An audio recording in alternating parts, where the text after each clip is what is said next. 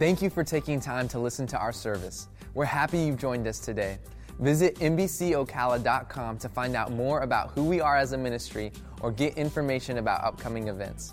There, you can also discover all the convenient ways to partner with us financially. Thanks again for joining us. Enjoy the service. And if you could help me welcome our online audience, it's so good that you guys are watching online as well. Well, this has been a really fun series. You guys, you guys have been enjoying this series?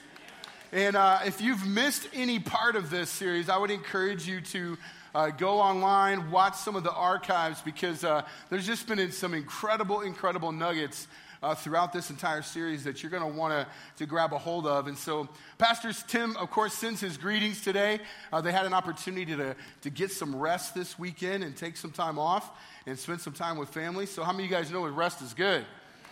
And uh, encourage you to, to find seasons where you get to do that. And well, this series, All in the Family, we've been talking about our homes. And our homes truly are ground zero, and it's where, where our families live, it's where our families grow. And um, God certainly wants to do something in the midst of our homes and in our families. And I do, do want to encourage you to remember that this series just isn't all about families, that it's for everyone. And uh, we are called to encourage one another, and God wants to use us to help others. Amen? And so, if week one, you remember, Pastor Tim shared that God has a desire for our families and our homes to be a place where it becomes this, this place of shelter and a, and a landing place and an academy and a launching pad. And that he kind of unpacked this whole thing where homes are supposed to be a place where it's healthy, safe, vibrant, a God honoring place, which in turn produces healthy, whole, vibrant, godly individuals. And then in week two, we discovered that the enemy is attacking our families. How many of you know the enemy is, is trying his best to attack our families so that he can get to the individuals and what the family produces? And we know that the family passes on, of course, from generation to generation, whatever it is in the context of that family. And sometimes that can be positive, and sometimes that can be negative. Everybody shake your head, say, uh huh, I know what you're talking about. And sometimes we know, and uh, in the midst of that, we all need Jesus, right? I mean, we need God to be in the mix. And in week two, I love what Pastor Tim unpacked. He said, we need to demonstrate our love, evaluate our values, celebrate the family, and dedicate our homes. And I, I pray that you begin to do that, that as you come and go from your house, you're saying peace to your home. And then last week, if you were here, he talked about conquering conflict. And uh, he unpacked eight keys last week uh, that, were just, that were just incredible. And one of, my, one of my big takeaways from last week is that good communication permits progress. When we have good communication, that that is really the ground for the foundation for God to move in our, in our families and in our homes. And we've also learned in the midst of the attack that there are times where we just need a reset. Sometimes we need a reset in our families. We need a reset in our lives. We need a reset with our spouses. We need to be able to be like, time out. Um, we need to kind of, let's talk this through. Let's have good communication. But sometimes we need a reset because families are fragile, marriages are under attack. And sometimes our kids, believe it or not, guess what? Our kids are going to do things that we don't want them to do. Did you guys know that? Any parents in the house? Okay, I just want to make sure we're on the same page. But the big question for us today is what do we do when we find ourselves in the midst of crisis? When we find ourselves in the midst of crisis, how do we handle that and what do we do? Because the reality is this how many of us prepare for crisis? I mean, we just don't do it, right? I mean, crisis happens and oftentimes we're not prepared for that. So, what do we do when crisis hits home? I want to unpack what crisis is. The first definition of crisis is this it's a dramatic, emotional, or circumstantial upheaval in a person's life. How many of you guys would be like, Yes, I've experienced that? We've, experienced, we've all experienced crisis to some level uh, in our lives. And uh, if you haven't, praise God but most likely you will sometime in life. But crisis could also mean this it could be a stage in a sequence of events at which the trend of all future events, especially for better or for worse, is determined. That it could actually be a turning point. That crisis, if we determine it to be, it could be a turning point either for good or for bad. And I've realized this that in the midst of crisis, and we've experienced crisis. You know, I have two kids that are in their 20s now and, you know, growing up and just, you know, experiencing life. And then me being a kid, I mean, I put my parents through some crisis. And, um, but I've realized this is that God sometimes shapes us more through seasons of crisis than through success. That God has this amazing ability, right? To meet us in the midst of the mess and do amazing things even in that, in through that. And, and I just also want to say this that failure or crisis is never permanent unless you quit. And so we've been talking a lot about this that our families, your family, your extended family, this church family, and even your small group family, and hopefully you have got connected into a small group, but whatever relationships that you're in, that is your family. And in those, in those family units that we have, how many of you know that they are worth fighting for? Our families are worth fighting for. Your kids are worth fighting for. Your spouse is worth fighting for. Your future spouse is worth fighting for. No matter what it is, in, in season our life, we have relationships and we just believe that they're worth fighting for. And one of the verses that's kind of been at the foundation of this entire series is in Nehemiah, chapter 4, verse 14. And he says, Then as I looked over the situation, I called together the nobles and the rest of the people, and I said to them, Don't be afraid of the enemy. Remember, just like we sang this morning, remember that the Lord who is great and glorious Remember him. Remember those times that God was there for you. Remember how great our God is. And then fight for your brothers, your sons, your daughters, your wives, and your homes. And this morning, I want to take a look at just a little bit before this. We've been kind of talking about how important it is to fight for our families. But Nehemiah, in the midst of crisis, he had a really creative shift. He did something that I think is so creative and so important for us to grab a hold of. Is he, he just a couple verses before he tells us to fight for our families and fight for our brothers and sons and daughters. He says in verse 12 and 13, it says, The Jews who live near the enemy came and told us again and again, they will come from all, all directions and attack us. So I placed armed guards behind the lowest parts of the wall in the exposed places. And then I love this next part. He says, I stationed the people to stand guard by what? Their families, armed with swords, spears, and bows. Now, this verse could also be a great verse for any dads this morning that have daughters. Any dads that have daughters? Yeah, a lot of them in the house. So, this is a great verse to kind of put above uh, your daughter's uh, bedroom door that says the enemy, the boys, are going to attack from all different directions. But you will stand guard and you will place other guards with guns and bows and spears to protect from the enemy, right? Any dads say amen? Okay, we're not talking about that, but that's awful good verse for that. But I love Nehemiah because he, he in the midst of all this crisis and this turmoil and the attack of the enemy in so many different directions against the rebuilding of the wall, he decides that it's important enough before they fight to station together the families on the wall. And you know this, and I know this, that when crisis hits, the enemy would love nothing more than to tear our families apart. I mean, that's the goal.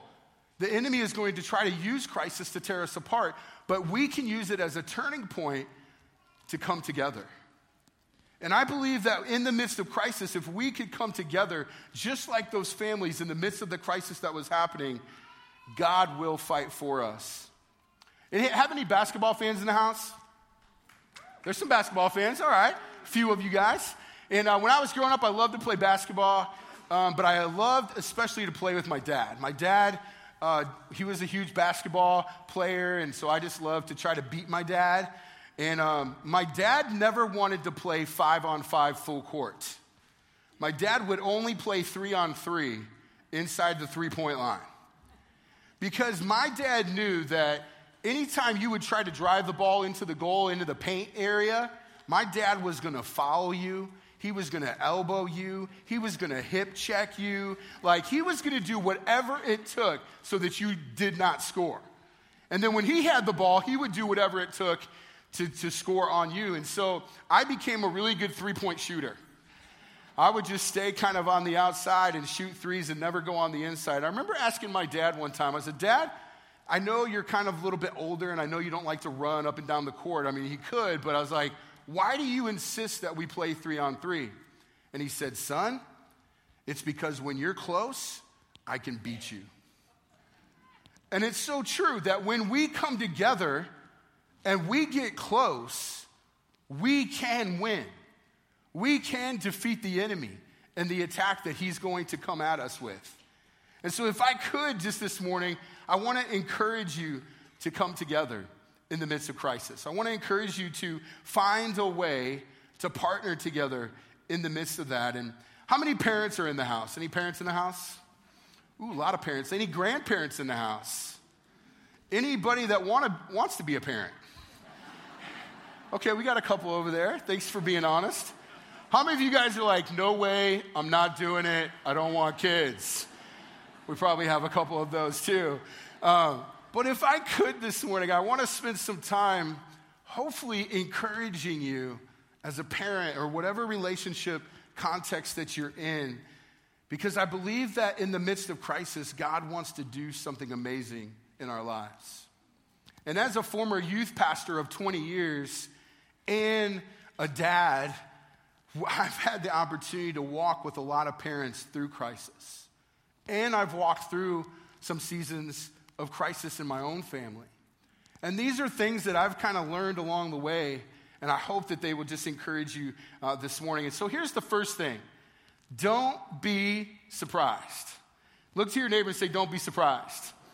Don't be surprised. Crisis happens. And so, as parents and and in relationships, we need to realize that crisis does happen. And don't be surprised. Don't react. And especially don't overreact. Let's stop being surprised that people sin. Could we just do that as believers? Could we stop being surprised when people sin?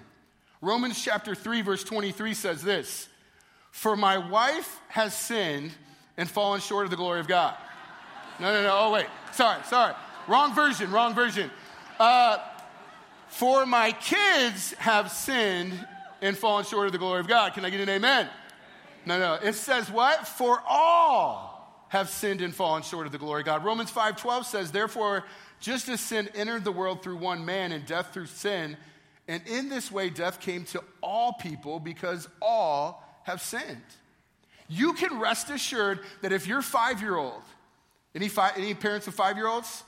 If your five year old is standing across the room, while he's looking back at you, he's peeing on the wall, okay? he is a sinner and in need of a savior. Like, there is no question. Like, we all have sinned. And so, parents, in the midst of that crisis, one thing that we can learn from Nehemiah is not to quit. We can't quit. We can't give up. We can't st- stop moving forward, putting one foot in front of the other. And I just want to declare over you that you will come through this season. You will come through this season.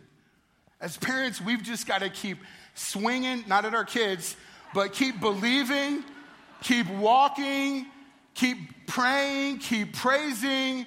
We've just got to keep standing. We got to keep moving forward because we can't quit. And if we don't give up, we will win. And the truth is this that if you don't have anything left, and there, there are times where you feel like I have nothing left, like I cannot do this anymore. It's in that moment when you have nothing left but God then you have everything you need to get up and start all over again. When we have God, He changes everything. 1 Peter 5:10, this verse has been a huge encouragement to me during seasons of crisis. It says, "And the God of all grace, who called you to his eternal glory in Christ, after you have suffered a little while, he will himself restore you and make you strong, stern, firm, and steadfast. Not stern, firm. God will is in the business of restoring, amen? And then Romans 5 8 it says, But God demonstrates his own love for us in this. While we are still sinners, Christ died for us. He died for you. He died for your spouse. He died for your kids. He died for your friends. God is in the business of restoring. And so, what do we do? In Galatians 6 9, it says, Let us not grow weary, become discouraged, for at the proper time we will reap if we don't give up. And so, this morning, I just want to declare over you and in you that you are filled with faith faith in a faithful God. So you can rest in Him and trust that God is in control. And in the midst of the crisis, in the midst of the problem that you're facing, God has the answer. And so Psalms 23 becomes real to us when it says, The Lord is my shepherd, I shall not want. And I love some versions that says, He makes me lie down in green pastures. Sometimes we just need God to make us lie down. Why? So that He can restore our souls. And so we rest in Him. And so we don't be surprised when crisis happens. Look to your neighbor one more time and say, Don't be surprised. Number two is this we need to expand our boundaries, expand the boundaries. Look to your other neighbor that you've been ignoring and say, Expand the boundaries. John chapter 3, verse 16 and 17 says, For God so loved the world that he what? Gave his son, an only son, that who? Whoever believes in him shall not perish but have eternal life. For God did not send his son into the world to condemn the world, but to do what? To save the world through him. We can't save our spouse. We can't save our kids. God is in the business of saving them. And so we have to lean into him. And the best way I can illustrate this, how to expand the boundaries, is uh, how many of you guys remember uh, going through driving school or learning how to drive, getting your learner permit. Yeah, I mean, it's been so long for me, it's hard to remember that long ago. Is there any students in the house that you just got your learner permit? I know they, do, they do it kind of different now. But uh, when I was growing up, I had three people that tried to teach me how to drive my dad, my mom, and my grandma. And uh, my dad for whatever reason, my dad was intense. Probably because, you know, you guys, if you've met me, you know I'm intense, and that's where I get it from. But my dad was intense, and I remember the time that he took me to try to teach me how to drive. And uh, we started really early, and my dad was, he was intense. He was serious about things. And so we went to a parking lot, and he laid out the cones and uh, put them in, you know, the thing that they needed to go. And of course, you guys know when you learn how to drive, you got to learn how to go in and out of the cones. And you got to learn how to parallel park and do all those kind of things, right? And uh, some of you guys need a little extra help because I got these cones from the parking lot, and uh,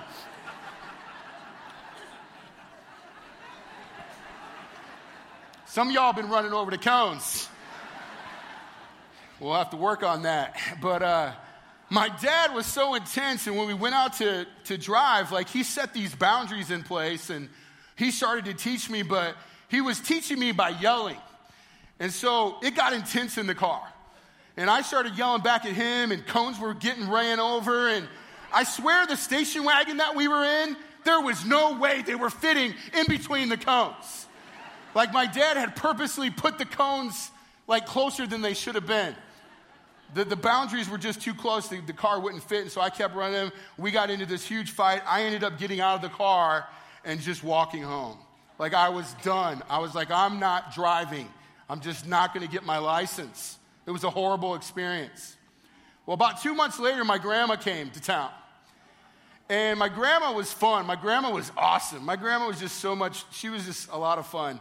And she would come to visit from Tennessee, and I lived up in Ohio at the time, and it had just snowed couple days before, and so the ground was just covered with snow. And so I talked my grandma into taking me out to, uh, we got the cones in the car. We went out to this parking lot, and my grandma's like, we don't need the cones.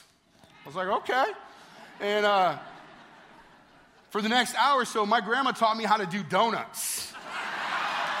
and uh, if you don't know what those are, like, you just go and you spin in circles in the snow. Like, it was just so much fun. So we did that for like an hour.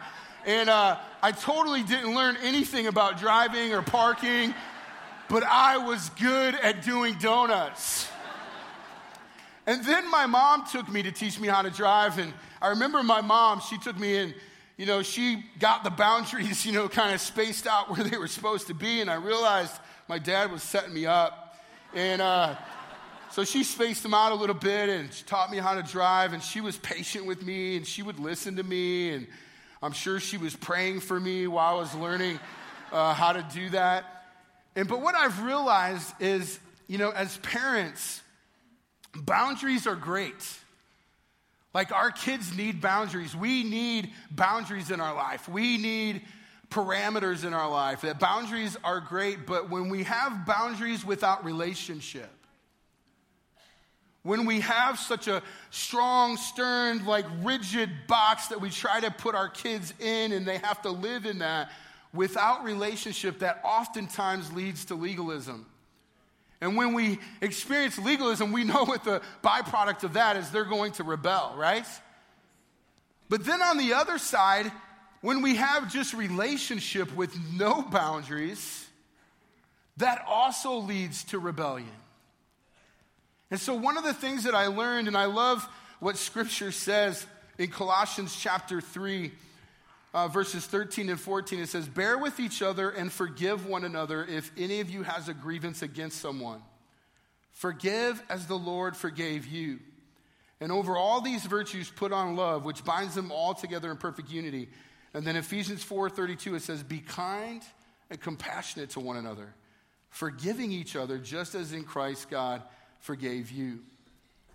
We know that when the boundaries are too strict, right? That there's often rebellion. When there is no boundaries without relationship, there's rebellion. And so, what happens in the midst of crisis sometimes, in either of those situations, the enemy lobs bombs. And he'll lob bombs of guilt and shame and fear and depression and rejection and abandonment. He'll lob those bombs in both of those places. And we find that a lot of times in relationships and uh, in our kids' lives, that those are the things that we're dealing with. But when we live in forgiveness, that forgiveness then releases grace. And grace creates space. And we expand our boundaries so that when we're in the midst of crisis, we can come into that place in relationship and we can say to them in that, in that place, I see you, I hear you, I forgive you, I love you. I may not agree with you, but I'm here for you. And I'm going to walk with you through this. I'm going to be there with you and for you. We're going to come together as a family and we're going to figure this out that grace embraces the mess. And when we're in this place of grace, I love this place, and it's a hard place sometimes to get, but when we're in this place, the mess doesn't intimidate us, it doesn't turn us off. What happens is, is in the midst of this mess, we love them even more. And it's the same thing that God did for you and I. He embraces our mess and releases grace into our lives. And so, as a parent, I just want to encourage you that we would not just be surprised, but we would also take the time to expand the boundaries so that we can walk in relationship. And what I've found at during in this space is in this space that when we expand it and we stay away from legalism and we stay away from having no boundaries, but we have boundaries and we have appropriate things and there's place for the mess to be embraced. It's in this place that we can help the people in our lives experience and know who they are and where they fit and how they can make a difference. And the great thing about this place, too, is that we offer them a stretching faith instead of a very static one. And so we, in that relationship, God begins to do something and moves in us and uses us in a mighty way. And that leads me to my third point is this. We need to be prophetic. We need to be prophetic. Nehemiah chapter 4, verse 23 says, During this time, none of us, not I, nor my relatives, nor my servants, nor the guards who were with me, ever took off our clothes. It says, We carried our weapons with us at all times, even when we went for water. We carried our weapons with us at all times. Probably the greatest contributor and the greatest weapon at our disposal in all of our relationships is our words. Our words. Our words have power. Our words have power that in the midst of crisis, we can take that crisis and it can be a turning point for what God wants to do. Our words create the atmosphere in our homes, and they also help to determine the health of the people living in that atmosphere. Proverbs 18 21 says, The tongue has the power of life and death, and those who love it will eat its fruit. Deuteronomy chapter 6, verse 5 through 9. This is kind of one of the famous passages of scripture uh, for parents. It says, Love the Lord your God with all your heart, with all your soul, and with all your strength. These commandments that I give you today are to be on your hearts. Impress them on your children. Talk about them when you sit at home and when you walk along the road, when you lie down and when you get up. Tie them as symbols on your hands and bind them on your foreheads. Write them on the doorframes of your houses and on your gates. I believe this God has positioned parents in a very, man, a place of power and influence, and our words can help shape the direction, the future, and anything that moving forward in a positive way. And the reality is, we have a tremendous amount of time and power and influence as parents. I don't know if you know this or not, but parents actually have over 3,000 hours a year. In a given year, they have 3,000 hours that they've been given that, not, that aren't necessarily uh, strategically planned out, that they have accounted for, but there's 3,000 hours represented right here that in a year, parents have that much influence and that much opportunity to make a difference in their, in their child's life and in the people that they're walking with in relationship. You have an amazing amount of power to speak life and direction. Whereas as a youth pastor, and I was a youth pastor for 20 years, I had about 40 hours a year. I had 40 hours to make a difference. Our student pastors in the back, our children's pastors in the back, they have 40 hours a year where they get to pour into and invest and try to speak life and teach them scripture and different things like that. But we, as parents, nobody can replace us. We have the most the, the, prominent place in our life, and we are still, parents are still, no matter if you have grown children or young children or you're in a relationship, thinking about it, like you have the power to really be an influence in those lives. Now, what's great is, is when we can partner with the church and we can partner with other people because we believe this that two combined influences are way better than two single ones. And so we try our best to encourage parents strategically to be more present at home and to be connected in a faith community. Why? Because we need to leverage our family times and we need to leverage the opportunity that we have to have critical conversations, especially in the midst of crisis.